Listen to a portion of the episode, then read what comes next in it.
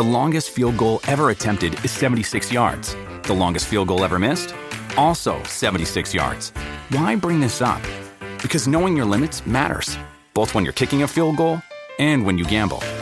Betting more than you're comfortable with is like trying a 70 yard field goal. It probably won't go well. So set a limit when you gamble and stick to it. Want more helpful tips like this? Go to keepitfunohio.com for games, quizzes, and lots of ways to keep your gambling from getting out of hand What does motion sound like? With Kizikans free shoes, it sounds a little something like this. Experience the magic of motion. Get a free pair of socks with your first order at kizik.com/socks. Hello，大家好，我是老高。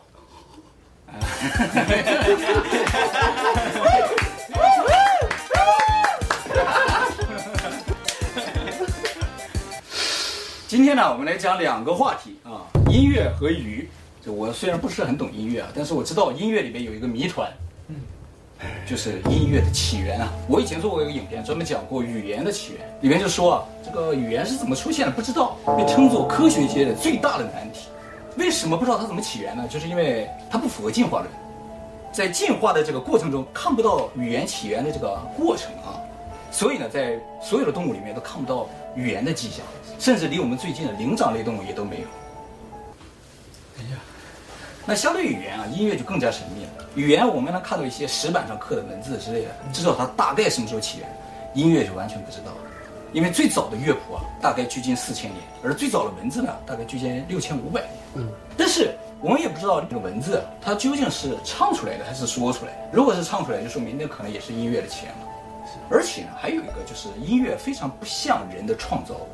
人的创造物有一个特点，就是它通常来自于自然或者生活，比如说绘画、文学都是这样的。但是音乐啊，在自然界里找不到一个样本，而且我们现在平时的工作、生活还有自然界里没有自然形成的音乐，所以啊，就感觉音乐这个东西从哪来的不知道。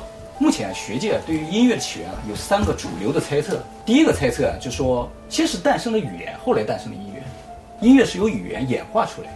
支持这种说法的主要是考古学家。啊，就考古学家通过一些石板啊、古代遗迹啊，发现文字出现更早，所以就感觉先有了语言，后来出现了说唱之类的有节奏的语言，然后最后演化成现在的音乐。但是呢，终究我们也不知道最早那个石板它有没有唱，所以我们也不知道那个是不是就是语言的起源，而不是音乐的起源。就是他们不知道当时说的话是不是在唱歌。可是他们定义音乐的起源是用。唱来定义吗？还是说只要发出一些旋律的声音就可以？就是我们唱也好，旋律也好，这种东西没有证据，悄悄所以可能就是一个旋律。对对对，考古学家是最看重证据的，他们就会专注于有没有留下一些乐谱之类的。但是乐谱啊就没有那么早。还有一种猜测呢，就是先诞生了音乐，后诞生了语言。语言啊是由音乐演化而来，这好相反。这个说法主要是人类学家支持的。为什么呢？就是很多人类学家在研究现在地球上最古的一些部落，发现啊，他们可能没有完整的语言系统，却都有音乐。对，哦，对对对对。所以就让人感觉，古代人可能不会说话的时候就已经开始有音乐了，后来从这个音乐凝结、总结，形成了现在的这种语言。嗯，哎，这种感觉也挺有道理，是吧？嗯，对，是。那么还有一种说法呢，就现在最关注的一种说法，就是音乐和语言啊，其实是同时诞生的，它们并不存在一个演化出另一个，它们呢。原先有一个共同的本体，从这个本体分裂出来，跟宇宙一样。啊，对对，有点这种感觉。就原先有这么一个混合的一个东西，不知道是什么，由这个本体分裂出了远古的语言和音乐，然后两个分支呢不断发展成现在的语言和音乐。那么这个本体究竟是什么？我们一会儿讨论，好吧？好，好。那么为了搞清楚这三种假设究竟哪个对呢？我们要看一下语言和音乐的区别。语言和音乐最大的一个区别呢，就是方向性。语言是有明确的方向性，那我跟你说话就是跟你说。但是音乐没有，所以我们经常说音乐是无国界，哪个国家都能听。我们经常听不懂歌词，我们也听，对不对？对。语言和音乐还有个非常大的区别，就在于重复。语言和音乐当中都能找到重复的现象，但是作用和效果是不一样的。语言为什么重复？就是我跟你说话什么时候会重复？没听懂，听不懂啊，对对对，没错，就是我们不确定对方是否接收到我们的这个意思的时候，我们就会重复嘛。是，或者是。我们要强调我们的意思的时候，会重复。激动的时候，对对对，当对方已经明确表示他接受到的时候，我们就不会重复了。如果再重复，就会挨打。但是音乐不一样，音乐一定要重复。大部分音乐应该里面都有重复的环节。对，是吧？反复的重复大部分的啊，有的歌甚至可能就一两句词不停的在那重复。是音乐为什么要重复呢？它明显不是要表达意思，它为什么不停的重复呢？其实音乐重复就是为了产生并扩大一种情感的共鸣，而且有一个非常神奇的现象，就是我们如果喜欢某一首歌，我们经常会不由自主的或者自主的去重复里面一句词啊，对，一个内容啊，老在哼唱这个，好像一首歌我就会这一句一样。是而且就因为这一句，我们可能还会反复听那首歌，就是大家追求这种重复。是，哎，根本上而言，就是人们追求这种音乐所带来的情感共鸣。那说到这儿，大家应该感觉到，音乐和语言这个东西啊，它的作用是不一样的。语言啊，就是为了传达意思，准确的传达意思；而音乐啊，是为了传达一种感情啊，情感。对，所以需要强烈情感渲染的东西啊，都会配有音乐，比如电影、宗教活动，嗯，基督教也好，伊斯兰教也好，都在那唱。那佛教也是，我不知道大家听没听过大悲咒，嗯，一定要唱，不能说，说就没有感觉。我可以唱一下。大悲咒吗？大悲咒。那么说到这儿啊，经常看我们频道的观众呢，还有这些五岁抬头的观众呢，可能已经反应过来一点，因为我前两天刚做了一期节目，讲到量子霸权。对，嗯，就说我们现在普通计算机和量子计算机最大的区别就是它俩维度不一样。普通计算机之所以不能够模仿人类的一些创作的这种能力的话，是因为它第一个维度，它只认识零和一。而量子计算机啊，多认识一个东西，就是一个纠缠态的东西，在这个感觉上就特别像语言和音乐。语言就是明确表达意思嘛，它就和那个零一一样。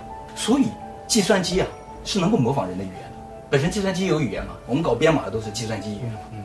但是音乐就是那个纠缠态的东西。哎，我以为有有情感的是低级的维度。哎，正好相反，它是一个非常高级的东西。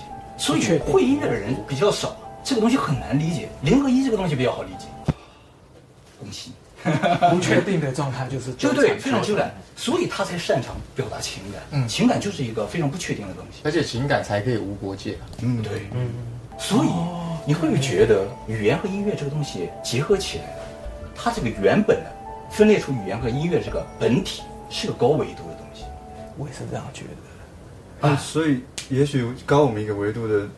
种族他们的乐风更多，你说到了一个表面现象。其实啊，说到这儿，说到这儿，大家应该多多少少明白我想说什么。就是说，分裂出语言和音乐这个本体啊，既然是个高维度的东西，我们就无法理解嘛。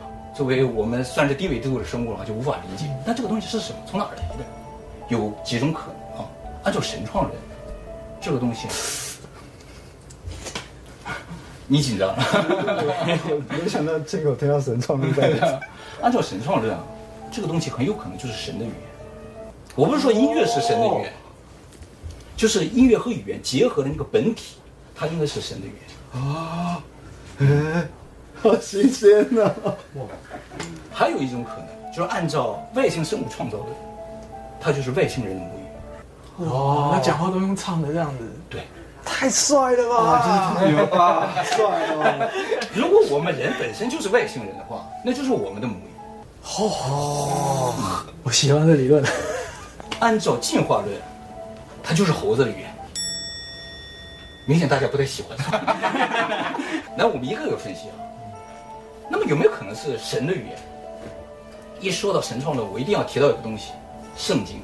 嗯，圣经啊，是人和神的故事嘛。但是这本书里除了人和神之外，还出来了另一样东西，是什么？音乐？不是，当然音乐也贯彻了始终了啊。还出现另一样东西，天使。天使不是人，也不是神。天使这个东西为什么要存在？明明就是写一个人和神的故事，为什么一定要有天使？天使这两个字什么意思？就是上帝的使者，他是负责给神传信儿的，就把神的意思告诉人呢。那神为什么不直接跟人说？一定要有这个传信儿的。哦，就是听不懂，很简单，解读的感觉，就是我们的交流方式是不同的啊，他们维度更高一点，没有办法进行交流，于是他们就发明了一个天使，听起来很有可能，因为这个天使替他表达他的意思给人类，所以当初的那些最早的像伊斯兰的古兰经啊，他们都是天使加百利告诉那个穆罕默德，然后穆罕默德写下来，神直接说就好了，费那么大劲干嘛？一定要加百利干嘛？而且所有的宗教里都有加百列，对，当然，关于天使这个话题啊，我们以后专门会做影片给大家讲解。经典。所以从这个角度来说，圣经啊，就是一本非常严谨的书，它一定要加入天使，目的就在这个地方。嗯，哎，那么再回到刚才说的这个外星生物创造论，有没有可能是外星人的母语呢？这个我之前也做过一个影片，讲到美国海军承认了 UFO 的存在，在那个影片里啊，有提到说这个有一段影像，一开始政府不承认的，后来承认它是真的。这个影像最初从哪来的？这个影像最初啊，是从一个美国摇滚歌手那里传出来的。哎、啊，那个是主唱对不对？对，他是主唱。对。哎，他就声称自己啊多次看到有外星人，哎，而且我也听说很多搞音乐的人都能看到 UFO。我前两年刚刚看过一个访谈。说郎朗弹钢琴的郎朗，他也在飞机上有看到 UFO，很多搞音乐人都看到这个东西。啊，我正想说，我有，我好像有看到过。他昨天才在飞机上跟我讲，昨天才跟他讲，在坐计程车去机场的时候，在机场附近看到，看到一个圆球，银色的。从这个角度来说的话，好像音乐人啊，就是离外星人要近一点。哦，因为我们可能懂了两种。语言跟音乐，我们都接触了，很有可能是这样。哦自己好浪漫啊！哦，那么是不是猴子的语言啊？这一点我就不太清楚了，因为我也听不太懂。啊，但是我也想去调查一下，是不是所有的这个宠物沟通师啊，他们都有音乐？看见动物，有没有可能动物的叫声就是音乐？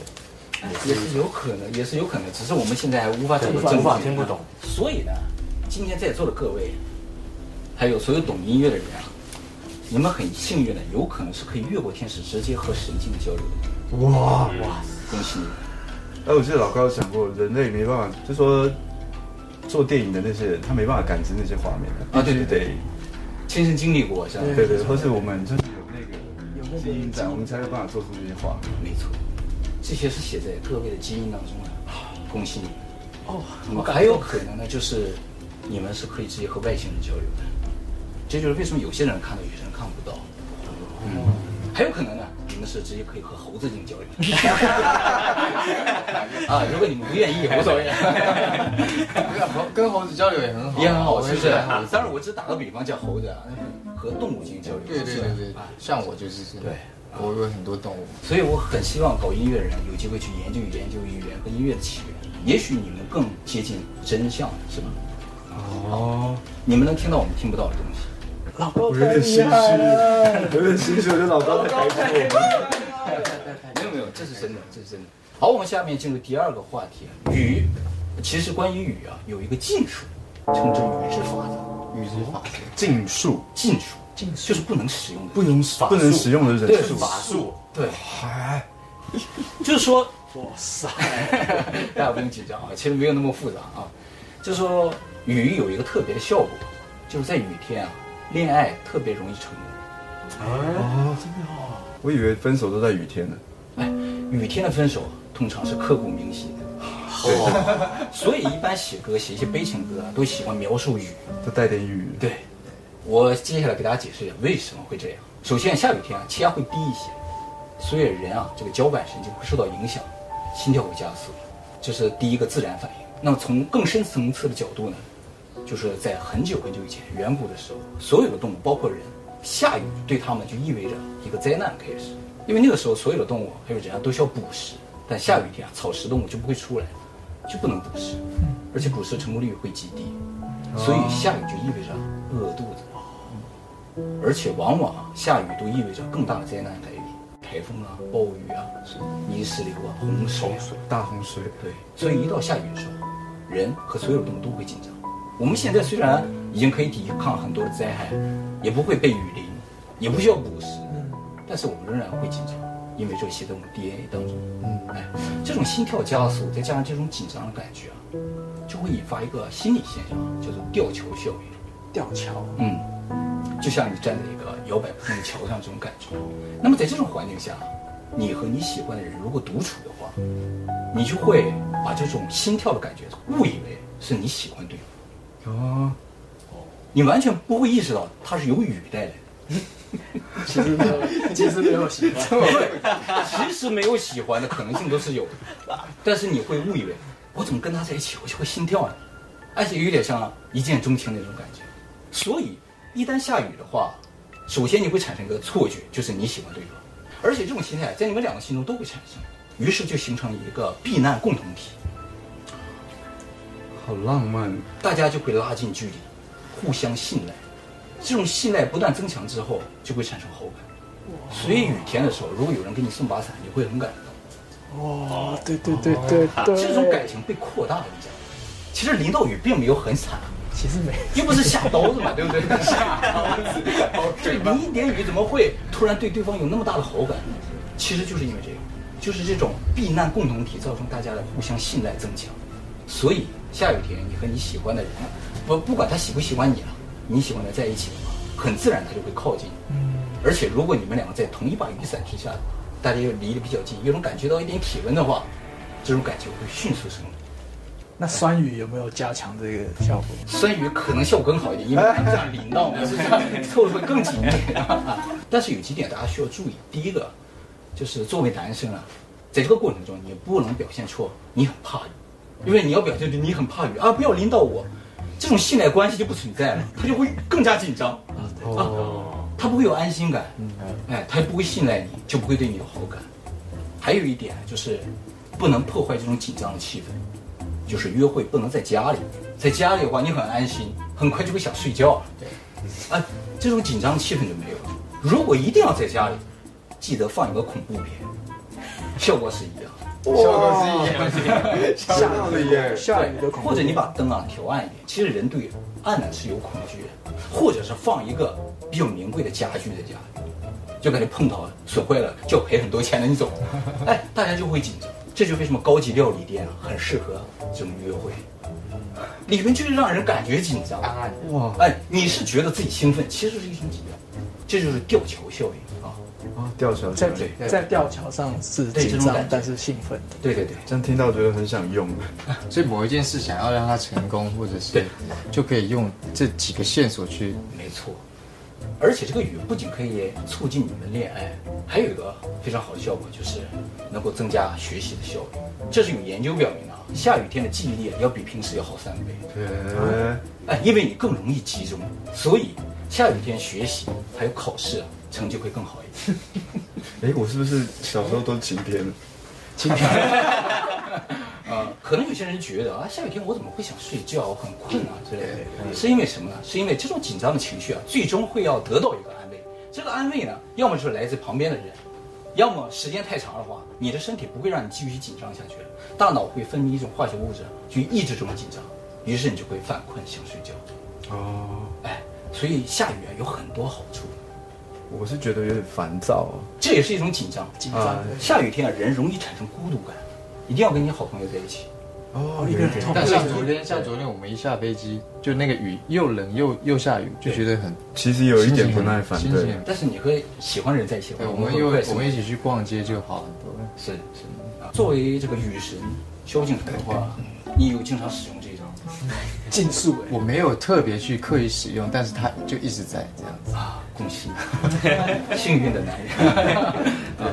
那么也正因为雨有这样一个独特的效果，很多专业的欺诈师啊，他们会利用这一点进行欺诈、感情骗子或者是诈骗的人，他们主要就是利用人的一种不安感，哦，就是外在的因素。对对，所以他们实行诈骗时往往会选择在雨天，雨天时候下手。对对对，他们会把这个放在计算的考量之中。所以雨天的时候，人的判断力是比较弱的，是吗？对，就是很容易不知道这个威胁或者这种危险从哪来，就会很紧张。这个有些欺诈师，他们经常会给你打电话说，我们查到你有什么什么这个消费记录或者什么的有问题，我是警察，你马上联系我们或者给我们打钱，人就很快容易失去一种判断能力。于是下雨天啊，这种欺诈行为会比较多一点，大家要小心啊。那么我这一辈子。用过一次这招，竞速。哎，十年前用过一次啊，该不会是对小莫姐吧？啊，没错。真的假的？用过一次。呃，十一年前啊，这个二月九号和小莫第一次约会呢，在迪士尼乐园，那天呢就下很大雨，这是在我的计算当中。那个时候才知道这这招。没错。哇，所以我觉得要有学问还是很重要。这这个所以后来进展就很顺利。但是啊，我想提醒各位一下，我刚才说了这是禁术，我也遭到报应。十年后某一天，莫名出现了一个诅咒。哎，下雨了。